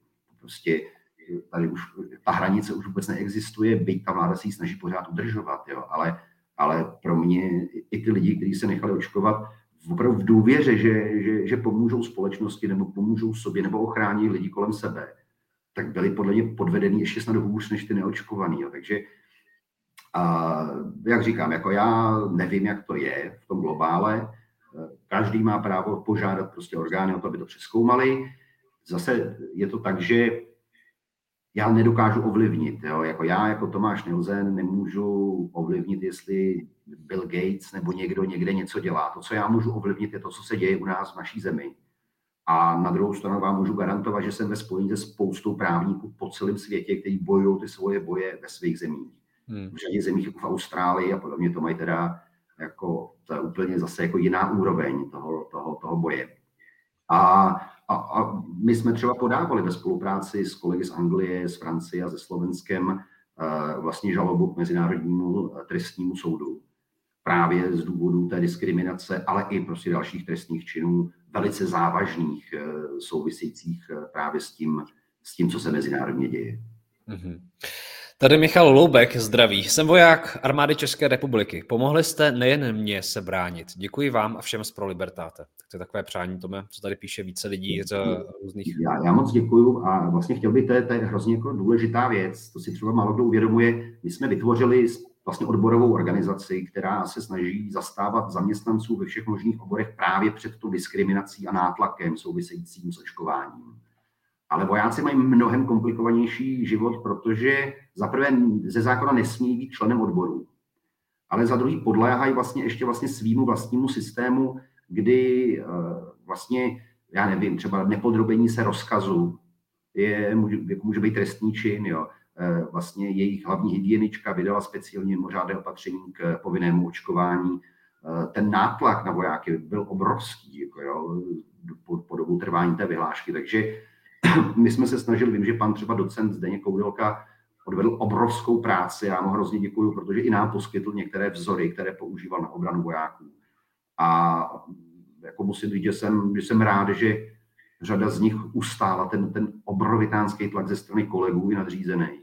A určitě my v to budeme pokračovat, budeme se dál snažit eh, zásobovat je eh, nějakými argumenty, ale i dokumenty, který by jim mohly pomoct. A pokusíme se prostě i v tom dlouhodobějším horizontu nějak komunikovat i s vedením. Protože jako to, co mně přijde úplně, úplně jako neskutečný, když, se, když, když jsme třeba dělali demonstraci s hasičem a s policistama, když to vidíte, to jsou chlapy a ženský prostě vycvičený, vytrénovaný, to je prostě symbol zdraví. Hmm. A oni jim nařídí povinný očkování, jo. prostě lidi, kteří, a stejně tak ty vojáci, kteří prostě dva roky, ale i dávno předtím, prostě nasazovali svoje životy za ochranu našeho zdraví a tak dále. A, a oni si vezmou takhle jako, jako, jako rukojmí vlastně jenom proto, že, že podléhají tomu řízení státnímu. Jo. Takže hmm. Eh, já moc děkuji každopádně a vážím si každého, kdo to ustál, ten tlak. Tady, eh, já, když koukám shaderem, přátelé, tak koukám na vaše komentáře a snažím se tomu zprostředkovat otázky, které tady nezazněly. Tome, je schválení nebo novelizace pandemického zákona cestou k tomu, aby pro politiky bylo jednoduché nařídit povinné tečkování, očkování? Je tam ta cesta, nebo zase by museli jet nový kolečko? Eh, ně, někteří lidé začínají mít obavy, že to, co se smetlo, že zase přijde do hry. No to ono to pravděpodobně, nebo to riziko, že to přijde do hry, tam skutečně je jak jsem říkal, pan ministr Válek to nevyloučil. Eh, a pokud jsem ho správně slyšel, tak skutečně mluvil o tom, že je potřeba to skoordinovat na mezinárodní úrovni, na, evropské, na úrovni Evropské unie. Eh, ten, ten vlastně nikdo vám neřekne, co ten pandemický zákon nebo co ta novela přináší, protože si to ještě nikdo ani neumí představit. On skutečně otevřel obrovský prostor pro kreativitu těch ministerských úředníků a prostě ta obrana proti němu bude velmi náročná. Už jenom právě z důvodu toho, toho soudního přeskumu. Já nevím, když tak mě to mě zastav, kdybych šel moc do detailu a nebylo to srozumitelný ten, ten problém, jo. ale ono vlastně eh, původně ta verze toho pandemického zákona, proti kterému jsme protestovali úplně stejně, to prostě to je stejná katastrofa, jenom to teď ta vláda posunula ještě jako pokus dál, tak eh, tam bylo napsáno, že vlastně eh, přeskum těch opatření provádí nejvyšší správní soud a že to dělá takzvaně přednostně. Mhm. A v případě, že během toho řízení, jakmile podám ten návrh, dojde ke změně toho opatření, tak ten nejvyšší správní soud eh, přednostně rozhodne aspoň o tom, jestli to zrušené eh, opatření bylo nebo nebylo zákonný. A to je vlastně pro vládu hrozně důležitá informace, protože i když už dávno platí jiný opatření, což jsme zažili opakovaně, tak minimálně dostane do ruky názor nejvyššího správního soudu, že třeba tohle to nesmí dělat protože je to prostě v rozporu se zákonem. V té poslední verzi té novely, kterou jsem viděl, jo, nevylučuju, že v té konečné verzi to nebude, ale bylo to přednostní projednání té otázky zákonnosti vypuštěno. Co to znamená? Vláda vydá mimořádný opatření nebo ministerstvo zdravotnictví. My ho napadneme. A děláme to většinou ten samý den, co to vyjde, nebo ten samý den, co nabude účinnosti, aby jsme nestráceli čas. Jednáme tak rychle, jak to jde. Mm-hmm. V mezidobí. A teď ten nejvyšší správní soud přednostně teda začne ten náš návrh řešit. Za 14 dnů eh, vláda vydá nový mimořádný opatření, kde změní třeba nebo na ale, nebo prostě nějakou úplnou, úplnou maličkost. A nejvyšší správní soud najednou přepne z toho jednání o zrušení na jednání o přeskum nezákonnosti. Ale už to nedělá přednostně. Takže to zařadí za všechny ostatní řízení. Takže ta vláda o tom, že vydala mimořádné opatření nezákonně, se doví třeba za čtyři, za pět let. To je prostě, jako já jako chápu na jednu stranu, že argumentem může být to, že nejvyšší správní soud je přetížený těma, těma návrhama na zrušení. Ale, ale to se přece nedá řešit, takže odstraníme lidem právo na soudní ochranu. Mně přišlo už od začátku absurdní, že se vlastně krajským soudům vzal ten přeskum a dal se nejvyššímu správnímu soudu. Už tehdy, když se podíváte do dokumentů, který jsme tehdy rozesílali poslancům, tak jsme psali, že to přetíží nejvyšší správní soud. Ale to, že jsou přetížený, nelze řešit tím, že lidem odebereme právo na soudní ochranu. To prostě zase, to je, to je snad v každý úmluvě o základních lidských právech na mezinárodní úrovni. Prostě soudní přeskum je jako bez něj. Si fakt jako nehrajeme na demokracii. Hmm. Martin Riffler tady dává konstatování. Zdravím eh, Tome, zdravím Tomáši. Jsme tady dva Tomášové dneska. Opravdu jsme už tak v... Mm-hmm. Mm-hmm. Když vidím, jak se chovají ostatní lidé, ty tečkovaní, s jakou nenávistí hledí na nás netečkované, tak se říkám, že jsme zabředli opravdu hluboko do marazmu. Uh, Tome, uh, máš ten pocit, že třeba se podařilo opravdu médiím ve směs s vládou a třeba s některými představiteli České lékařské komory docílit toho, že tečkovaní lidé mají pocit, že za neduhy ekonomické, inflaci, za veškerý problémy ve společnosti mohou teďka právě ti uh, netečkovaní? Já si myslím, že jako jednoznačně, že prostě ty, ty nálepky a ty zkratky, které vidíme v některých médiích, prostě vedou jednoznačně k tomu, že prostě se na sebe ty dvě skupiny dívají hrozně naštvaně. Já třeba popravdě řečeno považuji za vrchol nesmyslu, že vůbec někdo ví, kdo je očkovaný, kdo je neočkovaný, protože kdybychom si to vzájemně neříkali, tak na sebe nemáme důvod koukat ošklivě, jo. Ale uh, jo, jako já přesně, jako já, ty jsi to vystih, já totiž bych hrozně nerád, jakýmkoliv způsobem vytvářel nějaký jako pocit, že očkovaní jsou ty zlí a neočkovaní jsou ty hodní, nebo naopak. Prostě byli jsme všichni úplně stejně podvedení tou vládou. A, a musíme se koukat na ty, kdo, kdo, kdo vlastně tuhle tu nenávist šíří. Jo. Když jsem slyšel tady pana prezidenta lékařské komory Kupka, ten si vždycky oblíbí nějaký, nějaký patvar, který mu zřejmě doporučují jeho PRisti, tak teď začal mluvit o tom, že neočkovaní jsou černými pasažéry. Jo. A to je jako hezká zkratka. Ono to zní tak jako líbivě a dobře se to asi výjímá v médiích a řada lidí to možná používá. Ale když si na to někdo zamyslí, tak jako já bych třeba klidně řekl, že lidi, kteří mají BMI, prostě body mass index nad 30, tak jsou černí pasažéři protože všichni víme, že jípky jsou převážně plněni, plněny obézními lidmi. Ale přesto bych si nedovolil. Otevřít téma, já nevím, že by si měli platit zdravotní pojištění sami, nebo že by kuřáci si měli platit zdravotní pojištění, protože prostě jako fungujeme v solidárním systému, kde prostě ty zdravější hold doplácejí na ty nemocnější. Žijeme v demokracii a součástí prostě té demokracie je i právo dělat takový nějaký jako hlouposti, když to tak řeknu. Jo. Prostě přece nikdo z nás nechceme žít ve světě, kde vám stát začne brát třeba děti, protože jim dáváte zmrzlinu, protože řeknou, že budou tlustí. Prostě tohle moralizování, já, já to vůbec nechápu. Jo. Mně se hrozně líbí Charlie Chaplin ve filmu Diktátor, říká, to je takový krásný apel, taková závěrečná řeč, a vždycky, když mám takovou blbou náladu, tak si to pustím, protože to je úplně úžasné. On tam říká vlastně, že ty technologie už tehdy vlastně který nám měli pomoct eh, dostat se někam rychleji a tak dále, tak nás vlastně úplně zbavili emocí. Jo? Že? A on tam přesně přímo říká, moc myslíme a málo cítíme. Hmm. A já si myslím, že prostě hrozně důležité vrátit se k té emoci. Jo? Prostě eh, jako, u mě to třeba hrozně funguje ve vztahu těm dětem. Jo? Když někdo řekne, naočkujte děti, protože něco, když mi volá maminka, že její syn nemůže na lyžák, protože není očkovaný, když se bavíte se studentama, oni říkají, ale jako nám to taky vadí, protože nemůžeme s kamarádama do hospody, ale prostě A ať pak víte třeba ty malí děti, jo. Já, ale já se omlouvám, že se jako rozpovídám, ale teď jsem to, zrovna jsme se o tom s někým bavili. V mimořádným opatření, který nařizuje povinnost nosit respirátory, je několik výjimek. A jednou z nich je výjimka u soudu. Účastníci, ani právní zástupci účastníků, ani soudci nemusí mít respirátor. A ten důvod, tak jak to je vlastně vysvětlovaný, je v tom, že během toho soudního řízení je potřeba, aby si lidi viděli do obličeje, aby vnímali neverbální komunikaci a podobně. A teď si vezměte, že těm dětem jsme tohle sebrali.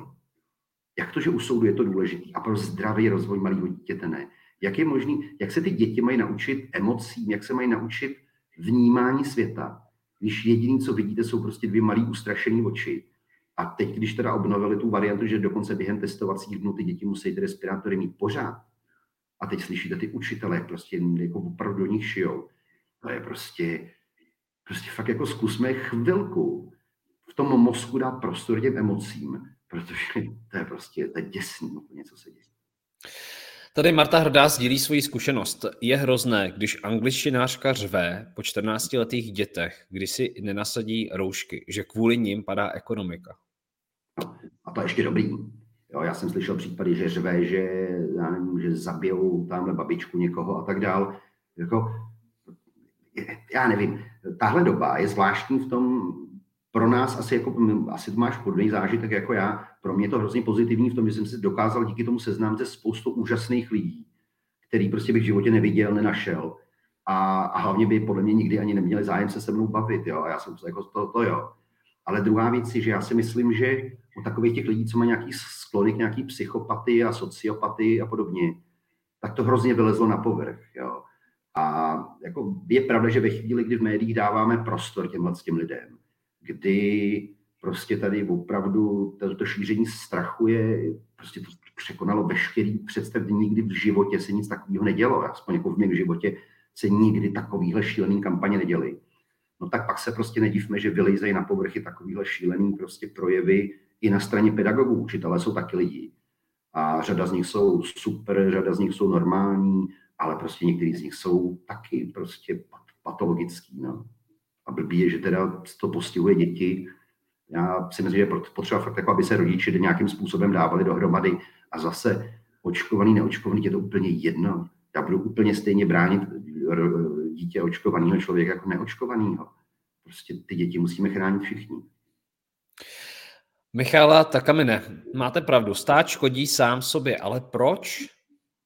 No, ta je jako hezká taková, bych řekl, téměř eh, filozoficko-demokratická věc. Jo. Je pravda, že stát jsme my, že stát jsou lidi, kteří si volí nějakou státní moc, která tady je proto, aby nám sloužila. Eh, byť teda pan ministr Válek, já se si ho beru pořád do, do úst, ale on to nějak jako vyvolává když prohlásí, že nás třeba za 14 dnů pustí zpátky do restaurací, jo, tak oni si to asi představují trošku jinak. Jo. Oni možná mají představu, že nám skutečně vládnou, tak jak je to v tom slově vláda. Možná by se to mělo přejmenovat. Ale oni ani nejsou jako správci, oni jsou skutečně prostě vykonavatele naší moci. Ale pokud se budeme bavit o státu jako o té administrativě, o, o vládě a podobně, já nevím, jestli jako škodí sami sobě. Jo. Podívejte se na to, jak ta situace dneska vypadá. Já si myslím, že řada z nich eh, naopak si hodně mohla i přilepšit, jo, takže ale jako nerozumím tomu. Musím říct, že jsem si vždycky myslel, že všechno má svoje meze. Ale pokud jsou prostě opravdu schopní teď některý lidi propagovat třeba i to opravdu tečkování u malých dětí, to prostě, jako fakt nevím, kam jsme se to dostali, to je fakt šílený. Ne? Tady Nadia Rutová konstatuje, to pandemický zákon neumožňuje. Je dáno, že odeslání SMS je závazné, ne doručení. Tak eh, Tome, ty jsi říkal, že jsi neměl čas ještě nastudovat tu poslední verzi té novelizace. Nicméně hmm. právníci se shodují v tom, že nějaká jako představa toho, že je vymáháno to, že SMS je zaslána, je to považováno za doručené, že to je obrovský přešlap. Um, má, má smysl, abys tomu něco říkal, nebo můžeme jít dál? ne, je, je to obrovský přešlap a zase, no. hele, eh, jeden pozměňovací návrh. Jedna věc je to, co je tady napsaný, tak podle mě v tom zákoně pořád je, a to je ta, takzvaná jakoby domněnka doručení nebo fikce doručení. Takže stačí prokázat, že to ten systém chytrý karantény odeslal zaevidoval do fakturačního systému, protože určitě ta SMS nebude odeslaná zadarmo dodavatelem systému a, a v tu chvíli se považuje za doručeno. Jo. Ale to, co je neskutečný, protože v tom původním návrhu bylo napsáno, že pokud vám ta SMS přijde, tak se můžete písemně bránit. Jo, a teď si představ, jako, že ty musíš být eh, zavřený doma, takže ani nemůžeš jít na poštu, tak jsem zvědavý, jak by se jako písemně bránil. A poslanci, eh, skupina poslanců za vlastně, myslím, že to bylo, nevím, jestli jenom spolu, nebo možná v tom byly další, tak přišli s pozměňovacím návrhem, že to je jako nefér vůči lidem, že se můžou vlastně taky bránit uh, ústně.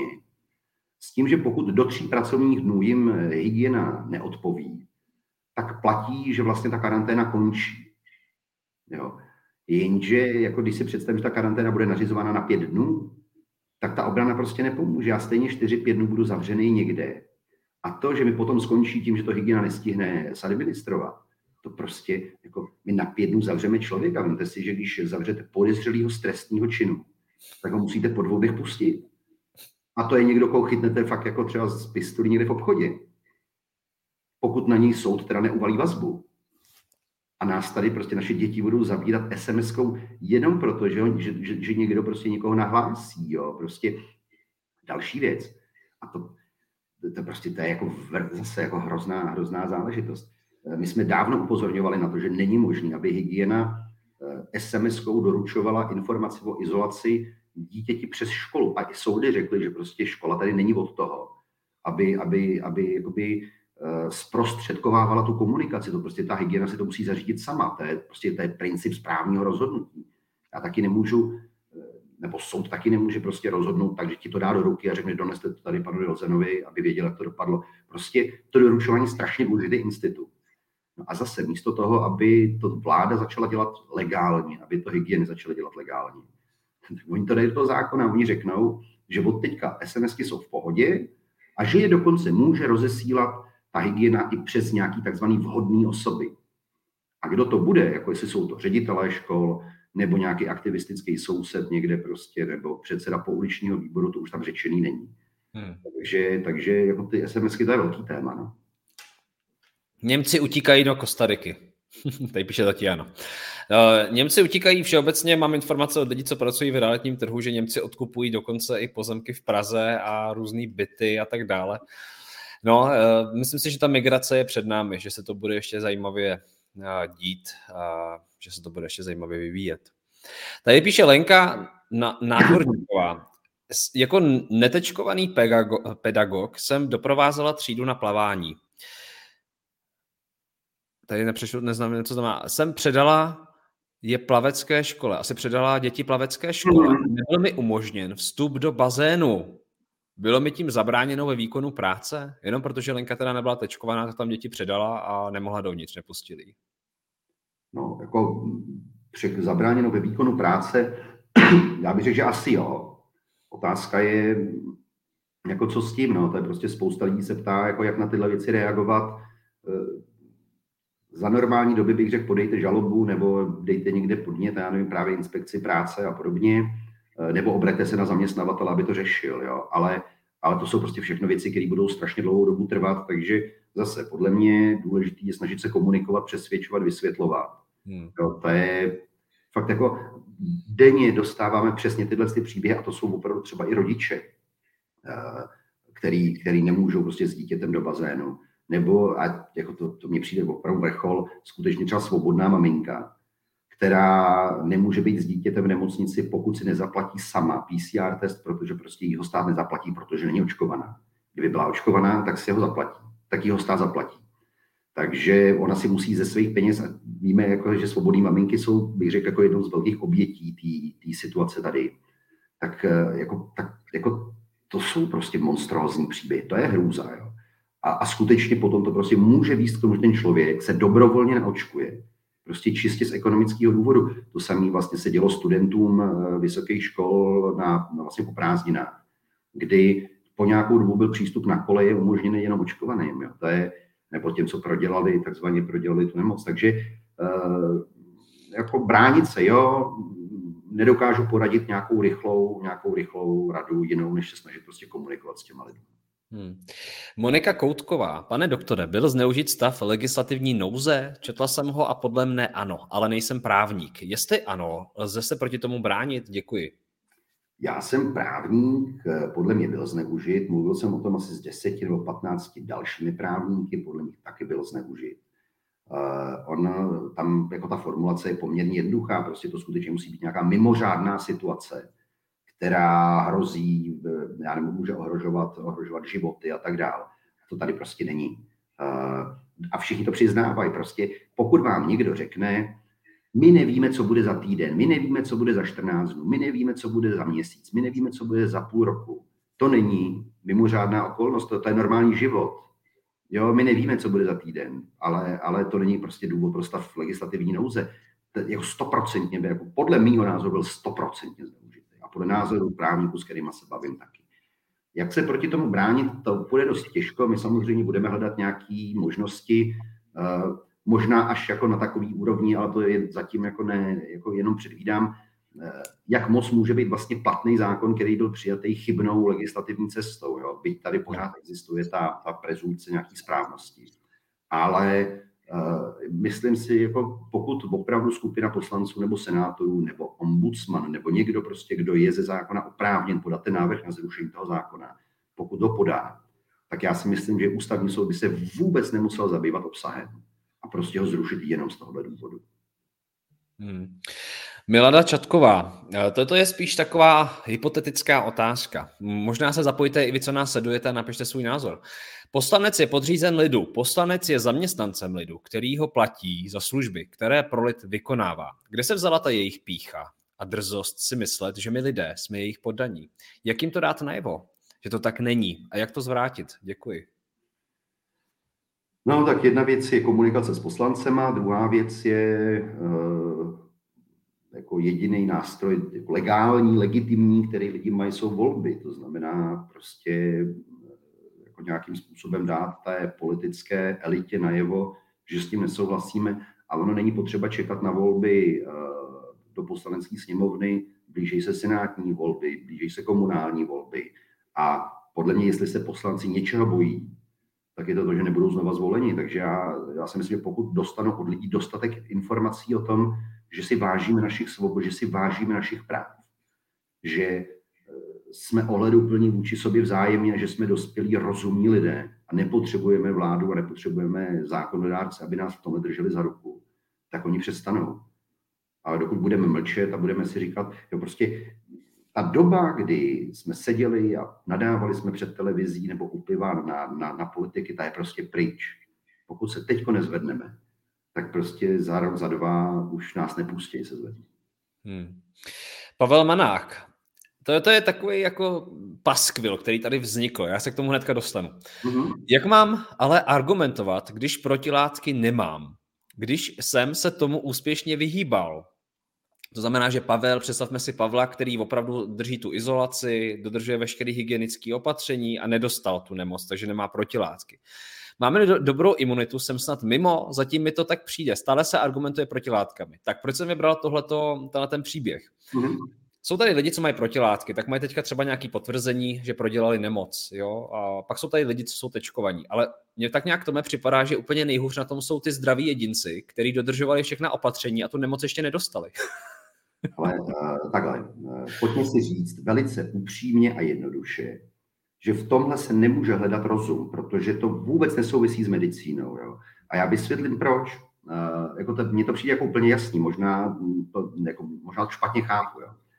Když si necháš udělat PCR test a ten ti vyjde pozitivní, tak máš na půl roku prostě zelený tady covid pas. Jo. Když si necháš laboratorně změřit protilátky, tak ho ale nedostaneš. To znamená, PCR test, který může být falešně pozitivní a tak dál, je vlastně jakoby znakem toho, že si prodělal nemoc. Ale je to jenom fikce, je to jenom jako domněnka, to není, není, není potvrzený, to je prostě jenom nějaká teorie. Zatímco když ty protilátky člověk má, tak je zjevný, že tu nemoc prodělal. A přesto ten laboratorní výsledek ti nepomůže, ale ten PCR test jo. Ještě zajímavější, když se tím člověk zamyslí, je to, že pokud jsem si udělal před čtyřma měsícema ten PCR test a vyšel mi pozitivní, tak ještě dva měsíce můžu v pohodě chodit do restaurace. Ale když se udělám včera a je negativní, tak tam nemůžu. Jo. Prostě nehledejme v tom rozum. A souhlasím s tím, já patřím k té samé skupině lidí, já se vždycky tak jako ze srandy, protože teď hodně spolupracujeme s lidma kolem Združení mikrobiologů, eh, imunologů a, a statistiků se smysem, tak jsem hodně v kontaktu třeba se Zuzkou Krátkou, což je výborná imunoložka, výborný odborník na tyhle věci, tak mi tu a tam dělají právě odběry protilátek. A já mám taky nulu, jo, prostě to je, já si z toho dělám trošku legraci, že my, co nějak jako nejsme schopní unemocnit, tak prostě budeme tou diskriminovanou skupinou nejdíl, jo. Proto prostě pro mě protilátky nejsou to zásadní téma. Zásadní téma je, že prostě se nemůžeme rozdělovat na očkovaný, prodělaný, neočkovaný, neprodělaný. To je prostě úplně špatně. To je, je to v rozporu s právem, je to v rozporu s medicínou, ale je to prostě nehumání, to je prostě, to je, to je prostě, to, to nejde, to, je, to prostě nejde. Zajímavá otázka od Jany. Oběma moc děkuji za vše, co děláte. Ráda bych se zeptala, zdali pro Libertate spolupracuje s panem Reinarem Fulmichem. Děkuji. No, ono, já myslím, že tady pan kolega Filmich je na tom asi podobně jako jiní celosvětově, tak jako známí lidé, že zahlcovám obrovským kvantem e-mailů. Takže jako my jsme se s ním pokoušeli a pokoušíme se s ním nějakým způsobem dostat do kontaktu, ale nějak se nám to úplně nedaří. Na druhou stranu Eh, spíš je to tak jako, že si chceme vzájemně se podpořit a tak dále, protože, jak jsem říkal, těch iniciativ eh, mezinárodních je obrovský kvantum, není to jenom pan Filmich, je to opravdu spousta právních skupin. A, a jak jsem říkal, i my jsme vlastně ve spolupráci s několika dalšími kolegy podávali žalobu eh, právě pro porušení toho norimberského kodexu a tak dále. Takže nejsme v kontaktu s ním, ale jsme v kontaktu se spoustou jiných iniciativ, združení, právních skupin a tak dále. Hmm. Tomáš Beck, filozofická otázka, možná i praktická. A co generální stávka, jako v roce 1989 a svrhnout vládu? Tome. No i tak jako jasně, ve chvíli, to jsem říkal, ve chvíli, když lidi dají najevo, že s tím nesouhlasejí, tak, eh, tak eh, se to změní. Ale tam problém je v tom, že prostě řada lidí podle mě pořád ještě žije v té chiméře. Jo? Prostě ten, ten, ten mediální tlak vytvořil takovou hrůznou jako takový děs v těch lidech, že podle mě prostě spousta lidí má představu, že když vidí nos a pusu někoho cizího, takže jsou jednou nohou v hrobě. Jo. Takže eh, podle mě prostě jako ten stát to udělal geniálně. Ten stát vlastně spoustě lidem řekl, nechoďte do práce, budete dostávat 80% platu, takže proč byste chodili do práce, buďte na home office a všichni tušíme, nebo jako já, když jsem na home office, tak teda udělám tak polovinu toho, co udělám v práci. Takže on vlastně do určitý míry řadu těch lidí skorumpoval Další věc je eh, prostě, jako jo, až nás bude opravdu hodně připravených se postavit proti tomu, tak jako pojďme do toho. Já si ale pořád myslím, že eh, lidi mají víc tendenci možná tu změnu udělat v těch volbách, než aktivně výjít do ulic nebo výjít prostě do nějaký stávky a podobně. Takže jako bylo by to řešení, ale myslím si, že spíš to bude, bude ta, ta, ta verze voleb, protože je to vlastně do určitý míry kom, kom, komfortnější pro lidi. Mm-hmm. Tady Pavla Míra navazuje na tu novelizaci pandemického zákona. A koupí nám ty telefony a budou nám platit jejich provoz? Nemám za povinnost ho mít furt zapnutý, nabitý a tak dále. No to vlastně, to je ta otázka toho, to je ta fikce toho, že s okamžikem odeslání by je považována eh, tato situace za vyřízenou. Vy máte vypnutý telefon nebo ho máte nefunkční a vy tu SMS si nepřečtete. To je možný v takovém stavu, že pak přijde pokuta? Že takovému člověku, který hm, třeba nemá mobil u sebe, má ho vypnutý, vybitý, nebo řeší úplně jináčí životní události, nemá čas sledovat toho, kdo ho kde nahlásil. Jo. Teďka jsou tady lidi, co se potřebují pohybovat hodně ve společnosti. A já, on se to nepřečte, nebo to nevidí. Může dostat nějakou penále, když ho potká třeba policajt na ulici? No uvidíme, jo, uvidíme eh, čistě teoreticky a možná bohužel tady i prakticky, jo. A pak bude na tom člověku, aby se bránil, aby prostě doložil, že mu to nebylo doručený, doložil, že neměl mobil u sebe a tak dále. Ono je to ještě jako horší, jo, protože eh, velmi teoreticky eh, člověk, který, pokud se dovíte, a teď nemluvím o covidu, mluvím obecně, že trpíte nějakou, nebo že jste nakažený nějakou opravdu vážnou smrtelnou nemocí, která je zařazená do seznamu uh, vydávaným vládou, a vyjdete ven a riskujete, že někoho nakazíte, tak můžete spáchat trestný čin. COVID z nějakého pro mě nepochopitelného důvodu byl zařazen mezi tyhle nemoci. Takže velmi teoreticky vás za to můžu začít i stíhat jako trestně právně. Ale, ale jako já si myslím, že se tomu prostě jako tím, tím procesem, tou obranou jako ubránit dá. Jediný, co je prostě šílený, je, že už to nebude ten úřad, kdo bude prokazovat, že doručil. Ale vy budete muset prokazovat, že jste nedoručili. Ale já si dovedu představit, že stoupne hrozný zájem o nějaký SMS blokátory a podobně a já připravu na to, co udělám, jako jo, jestli, jestli já si moc nemůžu dovolit jako nečíst SMSky z neznámých čísel, ale jako nikdo nemá povinnost odvídat SMSky a tak dále. Jo. Je, to, jako, je to jako nepromyšlený jednoznačně, ale hlavně je to prostě je to, je to urážka prostě lidí, kteří mají nějaký respekt k právu. No, protože já nevím, tak Rozumíš, jsme veřejně známé osoby. Teďka nějaký blázen si řekne, nahlásím Tomáše Lukavce nebo tadyhle pana doktora Nilsna. To by přijde sms a co máš jako zůstat doma? Máš jako obhajovat to, že jsi zdravý? Je tam vůbec ty SMS informace, kdo tě nahlásil? Nebo to zase podle, že to GDPR využívají tak, jak se jim to hodí? No jasně, to jako využije, jak se hodí. Oni teda se vymlouvají na to, že tam bude nějaký bezpečnostní kód, podle kterého se dá autenticita ověřit a tak dále ale jako přímě řečeno, pokud někomu přijde SMS s tím kódem a on dejme tomu nějak skopíruje, přepošle někomu jinému, eh, já, já nevím, jaká kreativita, kreativita tam bude, ale, ale jako je, to, je to nesmysl, je to prostě šílený. Mně to nějak připadá, mě to připomíná v tom negativním slova smyslu ten film Pošli to dál. Jo, jo, jo, přesně. Tam si posílali ale hezký věci. no lidičky zlatí, já vás tady zdravím na blogu Zákony bohatství s Tomášem Nilsnem, kterého jste si nominovali ve skupině Zákony bohatství na Facebooku a právníka advokáta z Pro Libertáte. Píšete hezké otázky, děkujeme za váš zájem, děkujeme za každé sdílení tohoto rozhovoru dál. Věříme, že inspiruje třeba někoho zase z vaší rodiny nebo z vašich přátel, kteří třeba řeší stávající situaci a chtějí se v ní zorientovat z pohledu práva a nechcete jenom vnímat ten, tu mediální verzi, chcete také nějakou opozici a nějaký názor právníka, který řeší ty dopady na té, řekl bych, normální úrovni, jo? ne na té parlamentní, ale na té uliční, na to, co se nás pak bude týkat na ulicích a ve městě a v obchodním centru.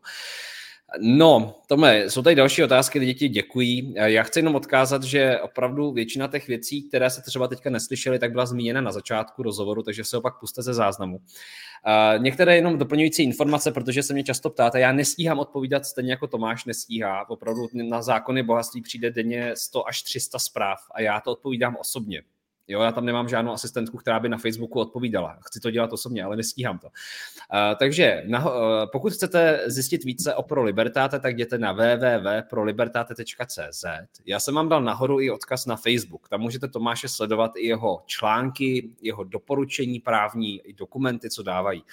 Druhá věc, pokud vás zajímá moje tvorba a baví vás tyto rozhovory, tak mě můžete podpořit nejenom mě, ale i sebe, protože teďka v tomto roce vydávám novou knihu, návrat do neznáma. Psal jsem ji tři roky a už jste mě k tomu dokopali, abych to vydal.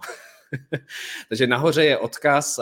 Chci vám jenom říci, že svojí podporou nebo příspěvkem podporujete i právě tvorbu těchto rozhovorů. Takže pokud vám to dává smysl, děkuju a moc rád vám knížku pošlu. Bude vycházet v tomto roce. Jsou tam i termíny.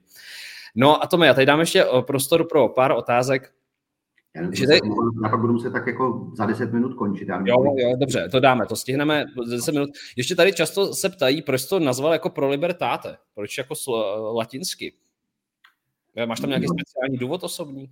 No, já vlastně už od toho března nebo konce března 2020 jsem vlastně začal razit takovou jako základní starořímskou zásadu, která zní in dubio pro libertáte, což znamená v pochybnostech ve prospěch svobody. A ta, eh, ta starořímská zásada, která je platná do dneška, vlastně říká, když nevím, tak se musím rozhodnout ve prospěch svobod. A když to převedu na současnou situaci, pokud nám vláda říká, že neví, co ten koronavirus udělá, že neví, kdy něco udělá, tak je to přesně ten moment, kdy se tato zásada musí uplatnit.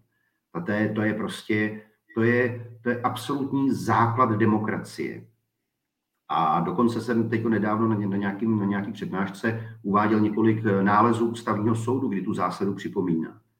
A, a ta byla prostě úplně pošlapaná. Ono je to opravdu jako v tom, v tom právu je to složitý, protože někdy se člověk fakt dostane do situace, že prostě neví, co je správně. A tahle zásada to jednoduše řeší. Prostě demokracie je do určitý míry nevýhodná v tom, že prostě musíme dát přednost těm svobodám, i když tam je třeba nějaký riziko pro život, pro zdraví a tak dále. To je prostě demokracie. Totalita to má opačně. A takže to je ten důvod, že vlastně jsme chtěli připomínat ten, to, tuhle zásadu, kterou považuji za úplně klíčovou.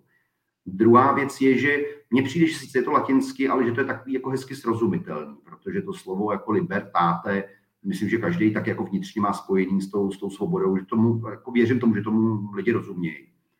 Ale to podstatné je, je pro mě to připomínat si, že pokud chceme být demokratický právní stát, tak musíme respektovat tu zásadu, protože prostě to je, to je pilíř demokracie úplně zásadní. Hmm. Tady závěrečná otázka, pak ještě pokecáme na závěr a popřejeme něco hezkého lidem. Richard Ila Kinsl, podříze si poslanci pod sebou větev? Myslíš, Tome, že si pod sebou aktuálně vláda, poslanci podřezávají větev tím, že v očích mnohých projednávají pandemický zákon v okamžiku, kdy se zdá, že Evropa, nějaká část Evropy opouští od těch všech restrikcí, opatření. Byla to Velká Británie, teďka Dánsko to hlásí, hlásí to další státy. A zdá se, jako by ta střední Evropa byla trochu jako v takovém zvláštním, v takové zvláštní hypnotické náloži, toho projednávat drakonické opatření a zákony, zatímco sever Evropy jako už říká dost, jako jo, Myslíš, že se tím podřezávají větev nebo jednají ještě v nějakém zájmu, že se to opravdu třeba může ještě vyplatit a zase ty zastánci, kteří říkají, že to je super nástroj a, a že politici budou moci rychle něco potom nařídit a že se vyhneme nouzovému stavu, který je ještě větším paskvilem než pandemický zákon. Jak to ty vnímáš? Dokážeš to objektivně jako říct nějakou... No jedna věc je, že Teď jsem, teď jsem viděl na různých facebookových stránkách přesně tuhle argumentaci, jako že nouzový stav, že se mu díky tomu vyhneme a tak dál. Tak jsem opakovaně kladl otázku, v čem je nouzový stav horší než stav pandemické pohotovosti a nikdo mi to neřekl. Jo. To, to hmm. jsou zase takový marketingový bláboli, který někdo vymyslí a pouští ven. Samozřejmě, že pokud budeme mít nouzový stav, tak zaprvé, jak jsem říkal, ten musí vláda vyhlásit, musí si ho odůvodnit má na to 30 dnů, aby tu situaci vyřešila. Pak teprve prostě se k tomu vyslovuje poslanecká sněmovna. Eh, krizový zákon neznamená lockdown, nouzový stav neznamená lockdown, prostě znamená jakýkoliv krizový opatření, který ta vláda bude považovat za přiměřený. Až na to, že ten pandemický zákon zaprvé není ústavní. Není to ústavní zákon, takže prostě bude zasahovat do našich práv naprosto nehorázně. Navíc třeba ten ústavní zákon o bezpečnosti České republiky, který hovoří o tom nouzovém stavu, tak v článku 6 odstavec 1 přímo říká, že je potřeba prostě postupovat v souladu s listinou. Ten pandemický zákon nikde uvedený nemá. Jo. Takže uh, to je jenom k tomu porovnání. Uh, já si myslím, že prostě třeba my v tom našem institutu a ze spoustu lidí, s kterými spolupracujeme, uděláme všechno pro to, aby ty poslanci, kteří hlasovali pro ten zákon, si pod sebou podřízli tu větev, aby si to lidi pamatovali, Eh, aby věděli, kdo tady skutečně otvírá dveře totalitě. A pokud se naplní ty naše černé scénáře, jak se dá ten zákon zneužít, tak budeme chtít připomínat všechny tyhle ty lidi, protože prostě to je, to je jako, podle mého názoru je to opravdu ostuda, co, co provedli. A myslím si, že ten dotaz možná směřuje i k tomu, jestli si nepodřízli větev v tom smyslu, že vlastně předali moc vládě, že vlastně my už nebudeme poslaneckou sněmovnu uh, potřebovat tak berme to tak, že to odhlasovali ti samí lidé, kteří sedí ve vládě, takže já se nedivím, že si ten život chtějí takhle zjednodušit, protože ve vládě nemají opozici, ve vládě, na vládu není tak vidět, jako na poslaneckou sněmovnu. Takže oni si spíš pomohli tímhle způsobem, ale ano, jeden z těch hlavních důvodů, proč my jsme obecně proti té novele, je prostě to, že předává obrovskou část zákonodární moci vládě. Takže vláda teď bude vydávat vlastně pro nás závazný pravidla a zasahovat do našich práv. Ať si ústava nebo listina říká, co chce. Tady Jitka Staňková sklízí teďka otevřela debatu docela vtipnou a na závěr. No jo, až se bude hygiena ptát, nahlašte svého poslance, který si to odhlasoval. Já, jako, jako sorry, ale oni vymýšlejí ty pravidla. Já, to, jako, já tomu fakt vůbec nerozumím. To je, to je teď jsme se ukazovali na tom příkladu prostě prodělání nemoci versus PCR test, že to vůbec nedává smysl. Jo. Prostě opravdu to je, to je nesmyslná, to, to vůbec nesouvisí s epidemí. A tohle je úplně další jako krásný případ. Já když budu někomu zkazit život, nebo prostě, já nevím, na pár dnů ho vyřadit z provozu, no tak prostě nahlásím hygieně, sice je to hnusný, že to dělám. Jo. Prostě. A ten člověk ani nebude, jo, berte to ještě jinak, jo, to jsou prostě, my tady, třeba ta izolace je jasně definovaný institut, který se může použít, pokud někdo skutečně onemocněl, a nebo šíří nákazu, jo, ale ten PCR test nic takového neznamená. Takže my jsme prostě překroutili to právo úplně nehorázným způsobem a, a, a, a zneužívá ho ta, ta vláda proti těm lidem naprosto, naprosto jako zuřivě a nepochopitelně. Alena Dohnalová, tady ještě vedete debatu, já to tady sleduji. Přátelé, nemyslete si, že nevím o vás, já se pořád koukám na to, co říkáte a co děláte a je to, je to úžasný, že takhle vedete debatu a kritizujete, diskutujete a rozvíjíte. Alena Dohnalová, dobrý den. Dnes jsem si ten seznam hlasujících vytiskla, kteří jako hlasovali pro tu novelizaci a zůstane ve složce. Nikdy nezapomenu. Tak možná i pro vás um, ehm, takový hint nebo nápověda, uh, podívat se třeba na ty poslance, kteří tak hlasovali a třeba se jich ptát, proč to, udělali. Možná to je jeden z nástrojů, nebo jim třeba můžete říct si svůj názor. Uh, jak tady Tomáš říkal, seznam poslanců a jejich e-mailové adres, adresy jsou veřejně přístupné, takže můžete, využívat tyto demokratické nástroje. Uh, oni možná jenom ty čeští politici nejsou zvyklí na to, že se jejich lidi ptají napřímo. Tak potom, když dostanou více e-mailů, tak to považují za šikanu. Takže možná je největší, nejvyšší čas tyto nástroje začít používat, aby se to stalo určitou normou, tak jako v zahraničí. Můj nevlastní tatínek je z Holandska a tam běžně toto používají. Tam opravdu třeba těm lidem vím, že přijde velké množství e-mailů a oni by si nikdy v životě nedovolili urazit své voliče. Tak doufám, že se to stane i tady u nás v Čechách postupem času, že k tomu dozrajeme a že, že politici nebudou z cukru a že se nebudeme bát prostě se normálně zeptat, tak jako tady Tomáše, který odpovídá úplně normálně a lidsky. Tome, tímto ti chci taky poděkovat za tvůj čas, myslím, že toho máš hodně a za to, že vždycky přijímáš pozvání, že rozebíráme právo zase z jinačího hlediska. A tady lidi ti píšou děkovné zprávy, takže pokračuj dál ve své činnosti v Pro Libertáte a dál do toho se kriticky opírej, protože já osobně si velmi vážím právníků, kteří dnes a denně upozorňují na nedostatky politiků a na to, co tam oni šijou. Myslím si, že bychom si naše právníky měli chránit, myslím si, že to je páteř demokratického státu a měli bychom určitě minimálně věnovat pozornost svým vlastním právům a něco pro to dělat. Nejenom pasivně přijímat informace, ale také dál zjišťovat a jednat v souladu s tím, na co právo máte, protože jestliže ten půl rok bylo něco mým záměrem v zákonech bohatství, tak mě víte co, nějaká pandemie, epidemie byla tady, nebyla. OK, eh, každý na to má jiný názor, ale já si myslím, že práva každého z nás jsou primární záležitostí každého z nás. A že je fajn se o tom informovat a nenechat si je brát v nějaké iluzi, protože eh, země a státy, které se vzdají svých práv, jsou potom odsouzeny poslouchat eh, jednoho člověka, který třeba využil situace ve svůj prospěch. A to bych si opravdu nepřál. Přál bych si, aby naše děti vyrůstaly eh, v demokratické společnosti. Můžeme kritizovat, můžeme nesouhlasit, ale vždycky je potřeba si zachovávat zároveň slušnost a úctu a respekt. Děkuji moc, eh, děkuji moc, Tome. Pro Libertate.cz, koukněte, já jsem vám dal nahoru odkaz i na facebookovou stránku, sledujte Tomášovu práci i ostatních jeho kolegů, kteří odvádí neuvěřitelnou práci v zákulisí. Eh, vím, co tam dělají, eh, vím, že tam prostě od rána do večera sedí za počítačem, takže to není jenom Tomášova práce, jsou tam další právníci, advokáti, kteří odvádí skvělou práci. A zároveň se vám dám nahoru odkaz na eh, moji novou knihu, kterou vydávám v tomto roce a můžete se stát součástí už nyní a podpořit tuto práci a dát mi tak na vědomí, že chcete, abych pokračoval. Díky moc, mějte hezký den a těším se v dalším rozhovoru. Zítra to je s Tomášem Sedláčkem, s ekonomem. Volal jsem si s ním a budeme se zabývat tématem bohatství. Jsme tady na zákonech bohatství, takže Tomáš Sedláček se tohle ujme. Bude prostor pro vaše otázky. Tome, to vydávám slovo závěrem. Pojď něco vzkázat. Tak já zaprvé gratuluju ke knížce, to je, to je úžasný počin. Druhá věc chtěl jsem se připojit přesně k tomu, jak jsi mluvil o té slušnosti, protože pro mě třeba kolikrát fascinuje, když o sobě čtu někde nějaký články, třeba na seznam zprávy, tak si říkám, kdo to je, jo tak eh, skutečně prostě myslím si, že to, co chceme udržet, je prostě nenásilná, slušná forma boje o demokracii, protože prostě my nejsme jako oni. Proto jsem apeloval na to, ne, my nebudeme používat děti v našem boji, protože prostě my jsme korektní a máme pravdu.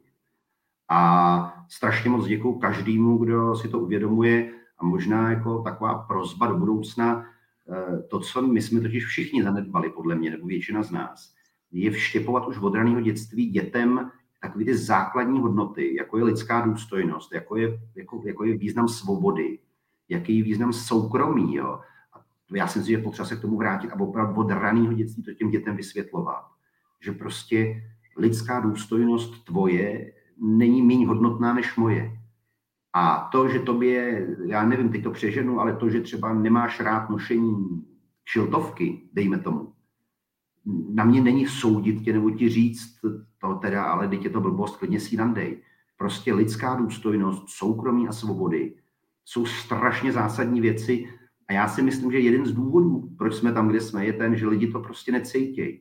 Lidi jsou vyděšení, bojí se o život a neuvědomují si, že život, který není důstojný, který není svobodný, tak prostě nemá smysl žít. Jo. Mě umřel tatínek relativně brzo, ale musím říct, že prostě žil naplno a myslím si, že si prožil úžasnější život, než spousta lidí, kteří jako budou do 95 zavřený někde, protože prostě se bojí jako onemocnit. Jo. Takže hrozně apeluju na to, držme v sobě ty hodnoty a předávejme je lidem dál a dětem dál.